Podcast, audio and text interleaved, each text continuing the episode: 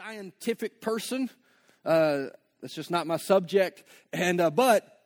You know, uh, and I'm definitely not a green thumb person. I have the I have a brown thumb. I kill everything. It's amazing.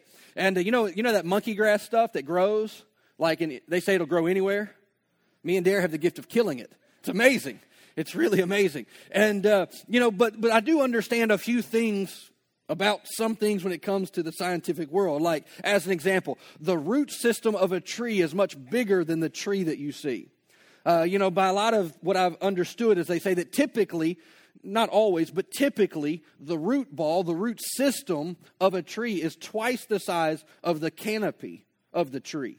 So in other words, look at the branches and how far they stretch. And that, that many to most of the time, the, the root system is actually twice that big. You know, so like I had this big tree uh, at, right next to our house in Arkansas. It was a big pine tree, but it was like this big around. I mean, it was huge. And all I could ever think about was its roots are in the front of my house because it was in the backyard. But those roots, that root system, because it was like from me to the wall, and I'm like, I hope that thing don't come down on my house because it would just chop my house in half. You know, and roots are important. What we see is not always the most important thing. And I think sometimes what happens is, is that we try to deal with things on the surface of what we're trying to fix, what we're trying to become. And because we know that God wants to do something, and we're out here trying to deal with the external things, trying to fix it out on the external, like trying to, I'll say it this way, we're trying to fix our behavior instead of fixing what's actually causing the behavior. So that's what this series is all about. Why? Because we have spiritual roots. You can go read in Ephesians chapter one. Chapter three, that's called the Ephesians prayers. And, and one of the things that it says is, may your roots grow down deep. So that what? That, why? Because that's where your nourishment comes from. And, it, and it's talking about into your life with God. Will your May your roots grow down real deep and grab that, that spiritual nourishment that you're going to need to live. And so before we before I teach from Scripture, I want to tell you a little story this morning. Now, this is a true story. You can go look it up. But how many of you know what the giant sequoia trees are? Like in Yosemite, California, Northern California, Oregon, kind of that area. Okay, well, I'm going to tell you the story of two of these trees. Because as many of you know, and, I, and I'll share some things with you about it, there were two of these trees that were very, very close in proximity. They weren't right next to each other, but they were really, really close. And one day they fell. Now, these trees were over two hundred fifty feet tall. They're over one thousand years old. I mean, just these just massive, just beautiful trees. And they weren't dead. That's not what caused them to fall. It actually wasn't even the wind necessarily. That played a contributing factor. But that's actually not what made the trees fall, which ultimately led to the trees dying, right? I mean, that's the, when trees fall, they don't typically live. They, it's usually the end of the story for them. And so this, these particular ones are in what's called the Mariposa Grove, which is a sequoia grove located in Wawona, I think I said that right, California, which is the southernmost part of Yosemite National Park. Now, this is on my bucket list. I want to go see these trees, by the way. I haven't never been out there, but I want to. And, and so it this, in particular, it's the largest grove of giant sequoias in the park. So it's a specific grove within Yosemite, and, and it's, you know, there's a specific area where these things grow. And they're very special trees in many ways. And, and so, you know, there's hundreds of these trees there, and so many of them, these specifically, were over a thousand years old. And so these trees were thriving in their environment, right? I mean, they were growing, they were getting huge. I mean, people would come and take pictures with them, and I mean, just massive. These particular ones were both over thirty stories tall. Just huge. But on a certain day, they fell. And when they fell, they left a hole in the canopy of the forest the size of a jetliner. So from flying over top, there was this massive hole in the forest. Why? Because two trees had fell. And so, of course, they wanted to start doing a lot of research, but just to kind of give you some perspective on how big these trees are. Now, many of you, even if you're not familiar with it, I'm about to show you some pictures. You're going to be like, oh, that's what you're talking about. And so, but let me give you an example. There's one specific one that's named the Grizzly Giant. It's the largest tree in the park. And they estimate it to be somewhere between nineteen hundred and twenty-four hundred years old. It's the oldest tree.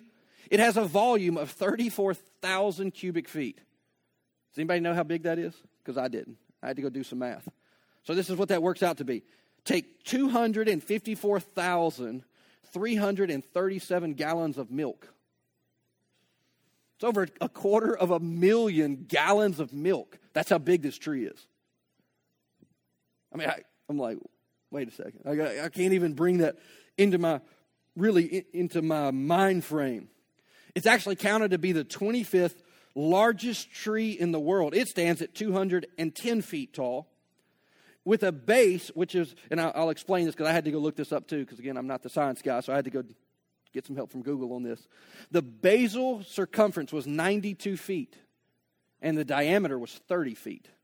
It's thirty feet across. If you were to take a drill bit and drill straight through, you need a thirty-foot drill bit to get all the way through it. Now, that basal circumference is this. So it's actually chest high. It's one and a half meters off the ground. So it's about around five feet-ish. And then they took a tape measure and went all the way. It took you ninety-two feet to get all the way around that tree. That's the Grizzly Giant tree. That's one big old tree. So I want to show you a couple pictures just so that we're all on the same page. So we got some pictures I'm going to share with you. You ever seen this? Where people drive their cars through. We can go to the next one. That's, that's actually like way back. They originally bore that thing out to take horse and buggy through it. That was actually why they originally did this in the forest. And then here's one when it had, they had, it had fallen and they cut it. Now this is what I want you to see. About a third of the way in from the left, you see the two gentlemen standing in the middle of the picture? You see them right there in the red shirt? Look how big that tree is. It's huge. It's massive. Let's go to the next one. And this is the really pretty fancy, probably a postcard somewhere. So how many of you are familiar with that picture or have seen it? Okay, these are that's the trees I'm talking about. Now, that particular one did end up dying and falling, by the way. But that's a side note. But it makes me wonder, though. Like a tree that is so huge, so old. It is, I mean, no doubt, seen drought, probably seen fire. It's seen all kinds of things. Why all of the sudden would they fall? Two of them are like close in proximity. There wasn't a massive storm that came through, but just one day, two of them just... There's actually video of these things falling, you, you know, where people would be in the park, and they've actually caught it on camera. It's pretty crazy to watch. And so, you know, but but it begins to make me kind of wonder, like, what would make these trees fall? I mean, they're amazing. They're powerful. And so when they went in and started doing the research as to what happened and why, you know, because, of course, they're wanting to preserve the rest of the trees. And, and what they found out was this, is that the, the problem was people. People coming into the park were actually creating the damage.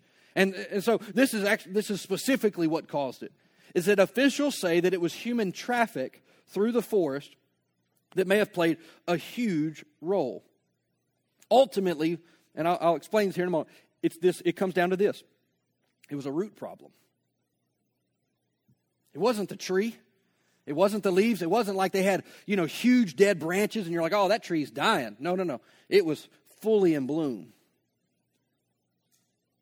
These trees weren't sick. They didn't have bugs. I mean, they were perfectly healthy trees.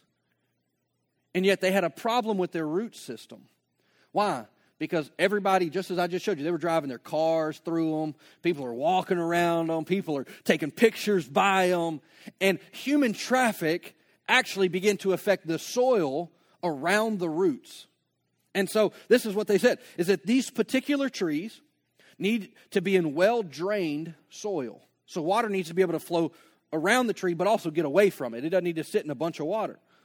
And the walking around the base of these giant sequoias actually caused harm. And this is how it did it. It actually compacted the soil around their shallow root system. For as big as these trees were, their root system wasn't huge like many other trees. They're actually pretty minimal. But it prevents the tree from getting enough water and oxygen that it needs. You know, sometimes we can think, well, the, you know, plants get all their nourishment from the sun and all that. But the truth is the majority of the nourishment actually comes up from the root system. And the soil around it matters. And, and so, you know, and, and I believe that there's some spiritual truth here that we can apply to us, just as this happened with these great, amazing trees. And I believe that even as we live for God, and I believe the longer that we live for God, we can be at one time and even look on the outside like, man, here's somebody who has been walking with the Lord. Man, they're, they're strong, and it just seems like nothing could ever happen to them. And then one day, they self-destruct, and we wonder, what just happened? See, my desire is I don't want us, any of us, to self-destruct. I don't want any of you watching online to self-destruct. I want us to what? Be firm and stand the test of time. I want to, regardless if you're in here and you're fifteen or if you're fifty, if you're, I want you to what? Live your life for God. Forever. And yet I also realize that there are sometimes root problems in our life that cause tremendous damage if we leave them. And so, you know, these trees here, I mean, they're just amazingly resilient because they've gone through forest fires. They've gone through storms. They, many of them have been struck by lightning, all kinds of things, and yet they still live. And yet, this root problem toppled them. I believe it's the same can be true with us if we're not actually paying attention to what's going on in our hearts. And I'm going to explain to you what that is in a moment. In our hearts, we can end up with some pretty devastating consequences. They're unintended, but nevertheless, it's devastating. And I've seen this happen with people. I've seen where the devil has come and tried to, to create conditions for me to self-destruct in. And if we're all honest, we've all had moments that are similar to this. And we can see that the enemy is coming in. Now, let me give you another example of this. Again, I'm not a green thumb, but I... I do like green grass, and I don't like weeds in my grass. So I, I do have some knowledge because I dislike weeds. And there's nothing more infuriating than me, to me, than to go pull up some weeds, and then the next week, it's back. And I'm like, I pulled you. Like it, it, it's just maddening to me. Stupid clovers, this and that. I mean, you know, it's just all these little things. But why did it come back? Because I dealt with what I could see, not the root of the problem. Right? I mean, you know, I was just, as I mentioned, I was just in El Dorado. We're selling our house there, so forth, so on. And I had these, uh, I don't know what they're called, but they're really prickly bushes. Like they got big leaves and they're really pointed and really sharp. So uh, two years ago, and right next to my air conditioner, anytime they had to come service my air conditioner or anything like that, the tech I just knew hated me because he's over there getting stabbed by these little bushes. I mean, and they're like, you know, I don't know what they are, but they're long, pointy. Somebody probably knows what they are, but they're vicious is what they are because inevitably I'd be mowing and one just stabbed me in the leg. I'm like, dadgummit. So we pulled them out. I mean, we I was just like, get those stupid things out of here. They're annoying. Guess what was back this week? Them dumb bushes. I'm like, how is that even possible? And they were back pretty good size, and there was an air conditioner guy coming to service my unit. I'm like, sorry, uh, let me just apologize for what you're about to have to go into. No, see, we have to what? We have to get down to the roots of something to actually deal with it. We have to remove it from any future growth. And so that's really what this series is all about, is about issues of the heart. And it's vitally important.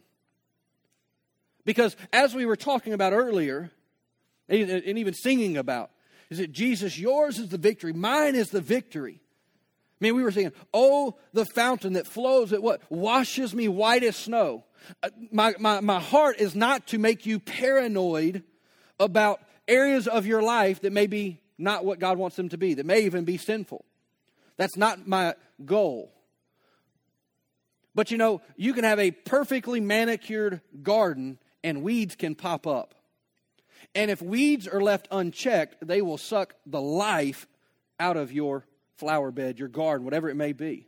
Why? Because it's an it's it's it's an imposter, it's trespassing. And that weed is sucking up a lot of nourishment that you wanted to go to your pretty little flowers. There's a, also a spiritual application in that as well. Is that sometimes we can work so hard trying to be who we think that God wants us to be and called us to be. And we're working so hard trying to maintain this that it's killing, really, our spiritual life. It's, I'll say it this way, at a minimal, it's dominating it. And what happens is that's when we become what? More sin-minded than righteous-minded. So the devil gets us so busy on what we're not that we never focus on who we are. I mean, the Bible says that we are the righteousness of God in Christ right now. But even me saying that, the word righteous simply means being made right with God. That's all it means. But even in that, some of you would say, I don't feel right with God. You might be focusing on some issues around your spiritual root system that God wants to, what, uproot once and for all. And so that's what we're going to be sharing about and talking about. And so, you know, my, my question for you is this, is how many things do we allow to hang around in our hearts that it's time to pull them up? Once and for all, that thing that just lingers and hangs around, and, and you know God wants to help you and all these things, but yet we just don't really fully deal with it. Maybe it's a relationship or or some friends, or maybe, it, it, you know, maybe it may not just be something obviously that you just say, oh, yeah, well, that's just sinful. You say, well, let me just simplify. You say, well, what's sin? Anything that is disobedient to God. So it doesn't just have to be a bad thing. If God says no, the answer is no. And God has told me, you need to, at different times in my life, you need to distance yourself from these friends, these relationships. They're not going to help you get where you're going. So that was something that, what, was affecting my spiritual root system, and, and they were causing grief in my life, and I had to distance. See, the Bible tells us in Proverbs chapter four, verse twenty-three, this is out of the Message translation. It says, keep vigilant watch over your heart. Pay attention to your heart. That's where your life starts. Now, another translation will say it this way, guard your heart with all diligence. Now, that actually, I studied that out one time, and it gives you the picture of, of like a guard standing at a vault in a bank. Now, we don't see this much in America. In other countries, you go to the bank, there's armed guards everywhere. You walk up to the front door, there's a guy with an A K standing right there. You're like, oh, I just want to come get some money. I'm not sure if I want to go in there. Then you go inside, and there's more guys with guns. And then there's two guys on either side of the vault. I remember this very well when I went to Africa a number of years ago. There were two guys fully armed with multiple guns on both sides of that vault. That's actually the picture of what it says here when it says to guard your heart. Guard it like it's something really, really precious and valuable on the inside. Why? Because there is. It's your heart. It's your heart. So you're like, well, what is my heart? It includes several things. Because I know there's some debate. Some people say, well, it's your soul. Some people say it's your spirit. You're like, what is it? It's, it's kind of an all-encompassing thing, really. It includes your thoughts, your will, your discernment. And here's another one. It's our affections. What are those things that, that we long for, that we want? That's our heart. Another one is this, and I thought this was really interesting. It says it's the center of all physical and spiritual life. Guard your physical life and guard your spiritual life. Many times we can be very mindful about what we put into our bodies, right? You go to the doctor, he says, hey, you need to stop eating this. You need to lay off the fried chicken. I remember in college I used to get plasma because I wanted pizza money. Did it twice a week because that's all they'd allow me to do. And uh, but they paid me for it. I'm like, I'm hungry and I want some pizza tonight. I'm going to go get some plasma. And I would give plasma, and they would look at my plasma and go, you've been eating a lot of fried chicken, haven't you? Is that a question? Yes. And they could tell me what I had been eating, because if, if I had a high-fat diet, guess what? It would be cloudy. Mine was always cloudy. Why? Because I'm trying to, I'm, get, I'm going there to get pizza money. That's why. I'm not there to go buy some vegetables. I mean, I want some pizza. And yet sometimes we can be so mindful about our physical appearance, how we look, how we feel, all these things, never giving. And even like I had some things about a year and a half ago where I went to a doctor because I had some concerns. My, I felt like my heart was doing some funny things. And I'm like, look, I don't care what y'all do. Just figure it out. And yet, am I that urgent when it comes to my spiritual heart, like my spiritual life, that I need to be paying attention to what's actually going on inside of me? Mark chapter seven says this, starting in verse eighteen. Now, this is Jesus talking to the disciples, and I don't have time to get into all of it, but basically, he was giving the disciples some instruction. He was really giving them a parable about don't be like the Pharisees because they're right on the outside, but their hearts are wrong. That's really the context of this. So Jesus, now they come to him later and says, hey, will you explain to us what you were saying out there? And he says, don't you understand either? He says, can't you see that the food that you put in your body cannot defile you? Food do- doesn't go into your heart, but only passes through the stomach and then goes into the sewer. That doesn't need explanation, does it? Okay, just want to make sure. It says, and then he adds, it is what comes from inside that defiles you. From within, out of a person's heart, and he gives a list of things here, comes evil thoughts, sexual immorality, theft, murder, adultery, greed, wickedness, deceit, lustful desires, envy, slander, pride, and foolishness. Sometimes there's things that we allow in our life that are just foolishness. Sometimes we say things that are just f- foolish, right? But yet Jesus says, all these vile things come from within. They are what defile you. Now, I know that this word defile can mean a lot of different things, especially in our culture. Let me give you another word to help you connect with the meaning here. It's to pollute. Are we allowing things into our life that are polluting our heart? Why? Because our heart is actually good. If you're a Christian, if you've, if you've surrendered your heart to the Lord, the Bible says what? That it's in the Old Testament. It's, God says, I will remove a hard heart, and I'm going to put a new heart in you. Your heart is good. Now, some of you don't even believe me when I say that. Because you're like, you don't know me. You don't know what I deal with. You don't know my struggle. You don't know what's happening in my mind and my thoughts. And you don't know how what I think about people. I just never say it or I never act on it. But I, I'm not a good person. If Jesus is your Lord, you have a good heart. Why? Because you have a new heart. Second Corinthians chapter five, verse seventeen. Behold, all things have become new. Old things have passed away. There, everything is new. Why? Because you are a new creature in Christ. That old man is dead. And yet we can deal and struggle with things that make us question, like, am I even saved? Am I the only person that's ever asked myself that question? Like, if, let me. This is what it will sound like. You may not say it like that. If I really loved Jesus, I wouldn't think like this. If I if I was really a Christian, I wouldn't say things like that. I wouldn't want to do things like that. If I was, if God had really changed me. Like, I, I hear these things at church, but man, if this was true, maybe that's true for other people. I'm just not convinced. It's the enemy lying to you. Why? Because you have some issues that God wants to help you to deal with them, but those issues right now are sucking all the spiritual life out of you. Here's just a thought for you. Is that you don't pollute something that's already dirty. Have you ever thought about this? I didn't until I was sitting down and writing, getting some thoughts together. I've never heard someone say, hey, don't go pollute the, the landfill. Why? It's a bunch of trash. But we say, don't pollute the highway. You know, be cla- or don't be trashy, be classy. You know, you ever seen those signs on the road? Don't pollute, don't, don't throw your cups out, so forth, so on. Why? Because that's a, a maintained area. It's clean. And yet Jesus says here, don't pollute that which is clean. It's not, it's not these things. And, and so we have to what? Learn how to walk with Scripture. The Passion Translation of Proverbs four twenty-three says it this way. He says, so above all, I would actually encourage you to go read uh, Proverbs four, verse twenty through about verse twenty-four. To get it kind of all in context. But it says, so above all, guard the affections of your heart. For they affect all that you do, or all that you are, I'm sorry. So guard your affections.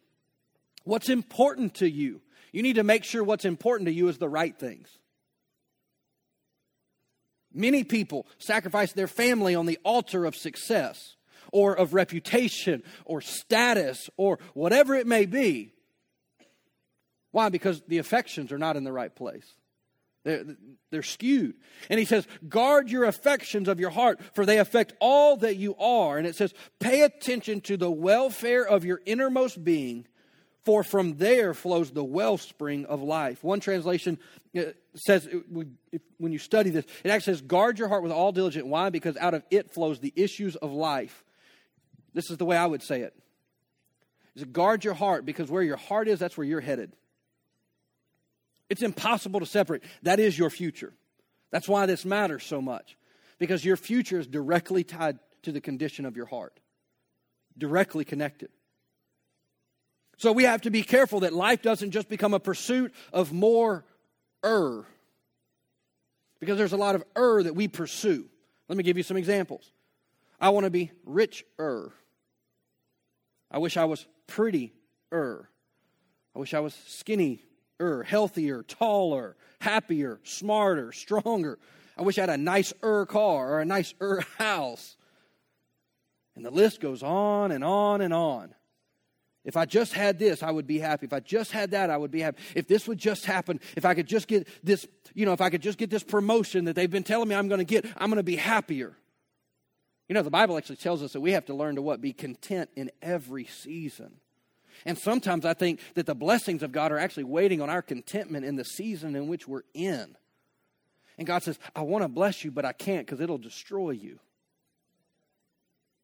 Why? Because you can't even be thankful for the, where I have you right now. Why? Because we're pursuing all these things. And so where does these desires come from? Some of these errs. And so I'm going to, in the next few minutes, I'm going to touch on this first one this morning. I'm not going to spend a ton of time on it because I wanted to kind of lay a bunch of the groundwork for the series, but but I believe this one's very important. Why do we get these desires that we need more? Where does it come from? You know, we just had two two pastors from Africa with us last week. It was the first time they'd ever been out of their country, first time ever on a plane, first time, you know, I mean, eating many things, you know. I mean, yeah, I mean, I've been to Africa. I mean, it's a completely, I mean, electricity's a luxury. Ice, you pay for it, right? You ask for something to drink, and they're going to bring it to you, but there's no ice. And then if you ask for ice, they're like, what? Because it's not as readily available, and, and yet we take things for granted. And yet I believe what happens is, is that when we begin to compare with other people, all of a sudden we begin to realize, well, maybe I need that. Maybe that's what I'm missing. And we begin looking for something to bring fulfillment in our life that never will. Because only God will bring real contentment. He doesn't have a problem with this, with us having things. That's, that doesn't bother God at all. He has a problem when those things have us. You're like, well, how do I know? Simple test. If God asked you to give it away, could you? It's pretty simple. You're like, well, God would never ask me to give my house. Probably not. But what if he said, you don't need such a nice house. Go buy a smaller house. Well, God, why, why would God ask me that? Maybe that house is too important. That, that's the difference. It, because it becomes, it becomes who we are. Now, here's the danger of comparison. There's two outcomes that come from, from comparison, and they're equally dangerous. They equally have a, a negative effect in our life, and it's this, is that on one side, when you compare yourself, you become inferior. So it makes you feel bad about yourself. You're you're less than. So all of a sudden you get this like uh, just it just causes you to shrink and pull back. The other one is superiority. So on one you're like I'm less than them. On the other side you're like I'm better than them. You know, there's there's a passage in Scripture where Jesus talked about two men that came to pray, and, and one man came and prayed, and, and he beat his chest saying, God, I need you, I need you, I'm I'm so in trouble. And then there was a righteous A self-righteous man who came and prayed and says, Lord, I thank you that I'm not like that wretched sinner over there. So we don't want to be on either side. And yet when we begin to compare, I mean, everything is good in our life until the new thing comes out.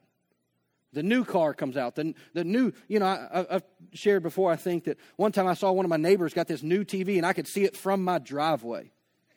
And he was not across the street from me. He was down the street from me. I was like, I'm going to go get a chair and watch the Super Bowl on his T V from my driveway. I didn't know I needed a bigger T V, but apparently I do. You love your boat until you see your buddy's boat. And you're like, well, mine doesn't do that. Man, I need a new boat. Comparison slips in so fast. Well, man, if I if I just had a spouse like they had, I'd love Jesus too.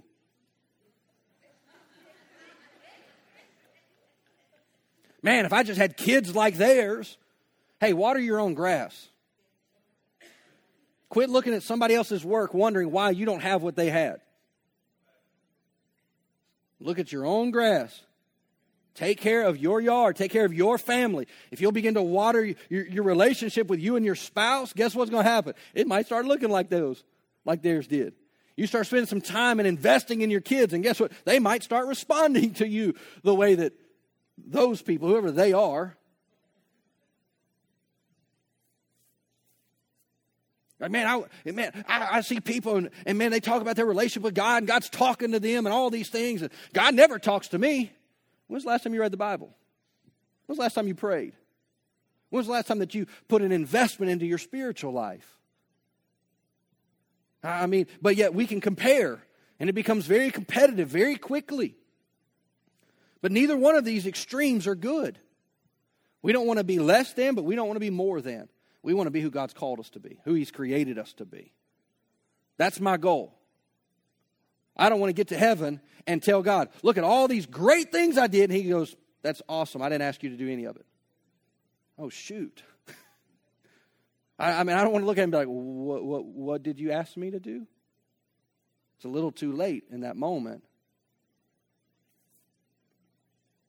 We see this in Scripture, and it's in John chapter twenty-one. I'll just read you a couple verses, but this is Jesus is resurrected from the dead, and, and he's actually talking to the disciples. In verse twenty of John twenty-one, Jesus is telling Peter really about his future. And I think it's so interesting because here it is, the resurrected Christ, and Peter's thinking about himself. Like he's talking to Jesus face to face. They're walking together. And Jesus tells Peter, he said, look, this is what your future is going to look like. And it says in verse twenty that Peter turned around and saw behind him the, G- the disciple that Jesus loved, which was John, who conveniently wrote this. Talk about comparison, just throw that out there. The one who leaned over to Jesus during supper and asked, Lord, who will betray you? And, G- and Peter asked Jesus, what about him? How many times have we asked the Lord that? God, why did you do that for them? Why, why would you, why would you, why would this happen for them? And, and all of a sudden what happens? We become inferior because we begin, because we're asking the wrong question, truthfully.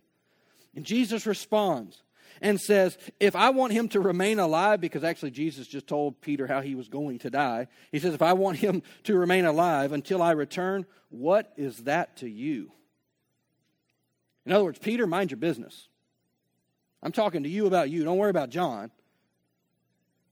Peter had a focus problem. We can see that throughout Scripture, but he had a little A D D, so we, there's hope for all of us, you know. But he asks, he says, what is this to you? Peter, why do you care about John? As for you, follow me. Don't worry about him. Peter, you follow me. You do what I tell you to do.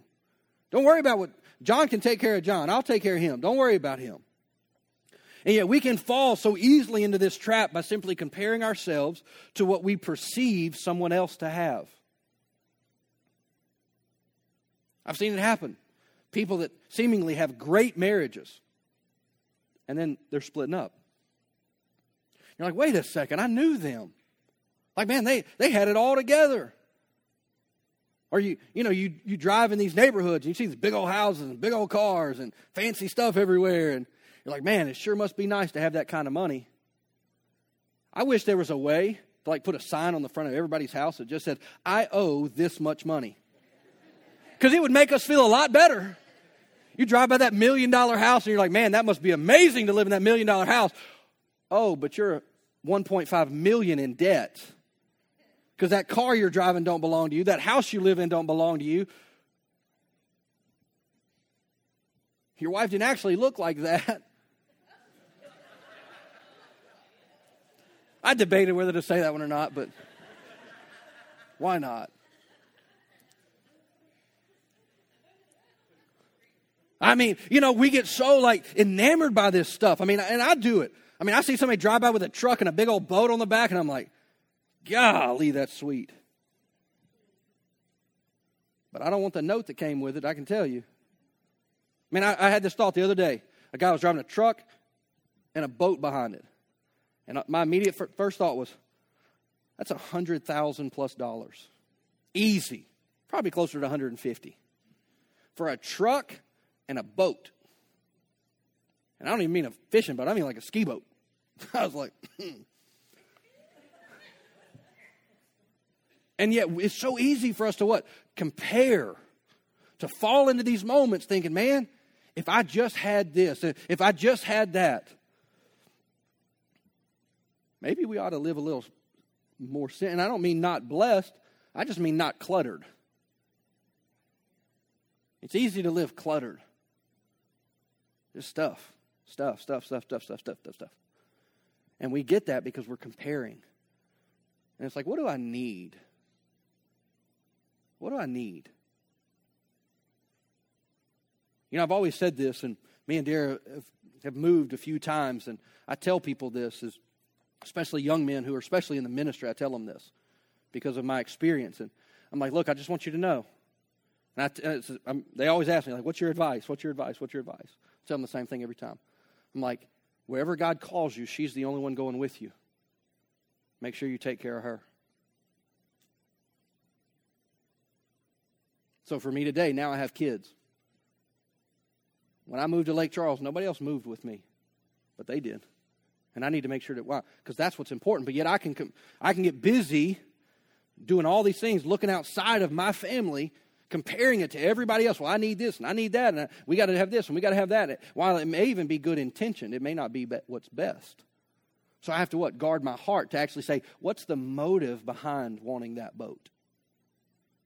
See, the boat is just the surface. And many times we want to deal with the surface of stuff as opposed to saying, why do I, why do I have this desire? Why do I have this longing? Why do I have this affection in me? See, that's that, that's that kind of turning internal. In other words, what's the root of this? Where is this coming from? I don't, I want to make sure that I don't live a life that I'm pursuing things that God never intended for me to pursue. As a matter of fact, if God wants me to have a one hundred thousand dollars boat, he could just give me one. Can he not? I'm not saying I want one. I'm just saying.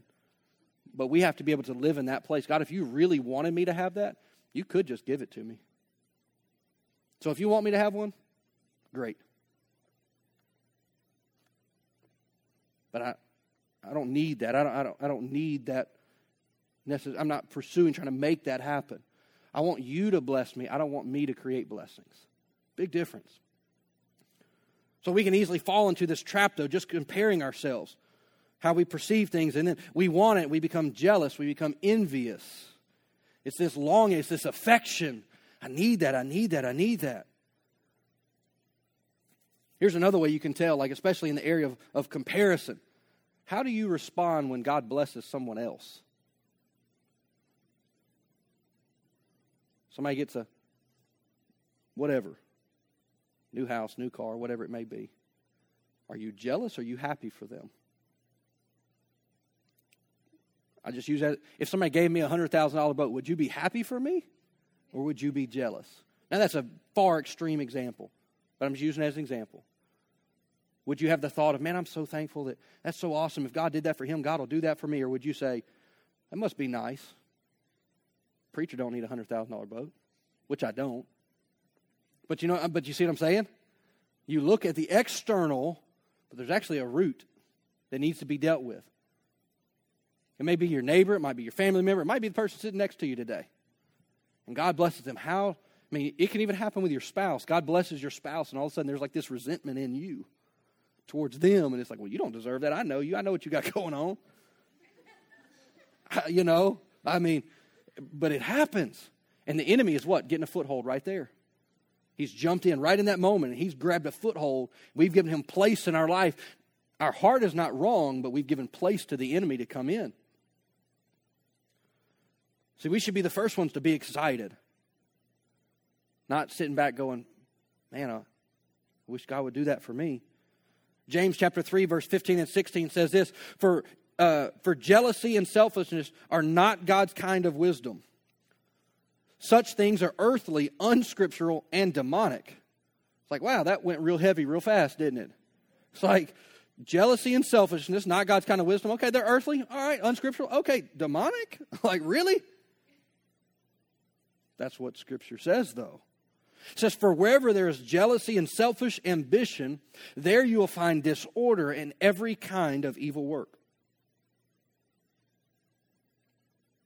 So if the enemy's kind of working in this area of your life, why? Because there's selfish ambition. There's jealousy. You're giving the enemy a place to what? Bring other kinds of evil work into your life. Proverbs chapter fourteen, verse thirty says, a peaceful heart, let me say it this way, a healthy heart leads to a healthy body. Jealousy is like a cancer in the bones. Like, well, it doesn't seem to be that big a deal, man. I, you know, it's just, a, I, I just want what they have. It is one of the Ten Commandments, by the way. Don't covet. Don't, don't desire something that doesn't belong to you. Here it says that jealousy is like a cancer. And what it's really saying is that, look, it will never be satisfied. It will eat away at you and eat away at you and eat away at you. You're not just one day going to get over it. You're going to have to have the Lord to help you. See, what happens is that when we fall into this comparison trap, what we're actually telling God is we don't like who He's created us to be.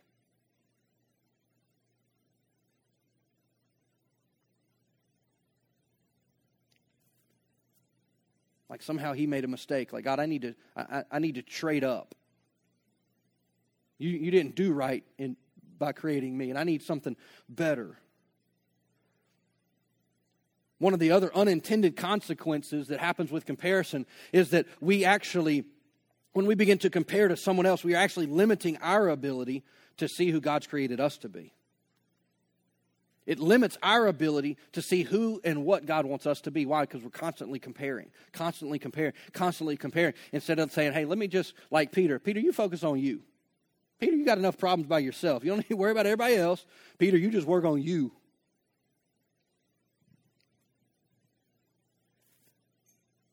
See, we have to what? Be in the place where we trust God. God, I understand where I'm at. I may not know all the reasons of why, but I, I'm just, I'm committed that my heart is going to be right in everything that I do. I'm committed to it. So I, I believe this is a prayer that we could all pray. Is, Lord, help me qu- quit comparing myself, measuring myself. Where am I at in comparison to my friends or those people around me or my coworkers? Or quit comparing yourself. If you can get there, it's a freeing place to be. I'm not measuring up to anybody except for who God wants me to be. You know, I read something here recently. I thought it was so cool. I may have shared this. I can't remember. But they said that when I stand before God, I'll see my twin, and I hope that we're identical. In other words, God's going to say, this is who I created you to be, and this is who you are, and I hope we look exactly the same. I hope I don't stand there and go like, I'm nothing like them. And God says, but that's who, that's who you were created to be. I want to make sure, man, that I'm an identical twin to that person in that moment. So I'm giving you three things real quick. These are, I'll go through these really fast. But these are keys to help you get free from comparison. Number one is glorify God. Make your life about glorifying God. Everything I do, everything I say, everything I desire, everything I want, man, God, I want to bring glory to you. I want to glorify you with my life. Number two, be thankful for what you have. Be thankful. Start looking around. It's amazing. If you'll start looking around for things to be thankful for, guess what? You'll be thankful. Hey, I thank you for, I get to go eat lunch today. I'm thank you that I get to go to an air-conditioned house when I go home, and it's not like just hot and humid and all those things. I thank you that I got to sleep in a bed last night. I think I had to take a, a, a hot shower last night or this morning, whichever be your preference. I'm thank you that I get to go get in a car and drive in the air condition. I thank you I have windows in my car. I mean, you think I'm crazy. There's blessings. Father, I thank you that you brought a spouse into my life. I thank you that you've given me kids. I thank you that you've given me a family. I thank you that you've given me a job. Like, I hate my job. Start being thankful for it. Start believing God for a better one, but be thankful for where He's got you right now. I mean, it, it makes a difference. We got to change the way we see things, our perceptions of things. It makes a huge difference. It makes a massive difference. So just as we've been, as I shared with you earlier, you had these two massive trees out in the foyer. They were beautiful, they were strong, they were healthy, but the roots actually created an issue that actually killed the tree. The same is true and can be true in our life if we're not careful. We can be strong and great, and then one day it seems like everything, the wheels come off. No, it was actually something that's been going on, just you couldn't see it. That's why it's important. You got to look at it into your heart. Say, Holy Spirit, I need you to help me. Reveal my heart. Show me, show me what's going on inside me. Why do I want this so bad? That ambition, man. I, I'm a pretty ambitious person, and, and my ambition can work against me many times. It can.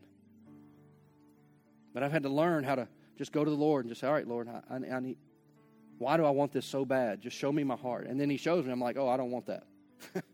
Not right now. If you want that in my life, bring it to my life. But I, I, I, I don't. Why? Because I'm trying to guard my heart. So over these next few weeks, we're going to be talking about this and sharing different topics, different things, different just several things that, that the Lord's really put in my heart that I believe will help you to remain spiritually strong, because that's the goal. Like I said earlier, I want you to last long term, not just be a short term, live for the Lord for a time. No, I want you to be old and loving Jesus. You know what I'm saying? That sounds pretty good. I want to make sure I'm old, and I want to make sure I'm loving Jesus.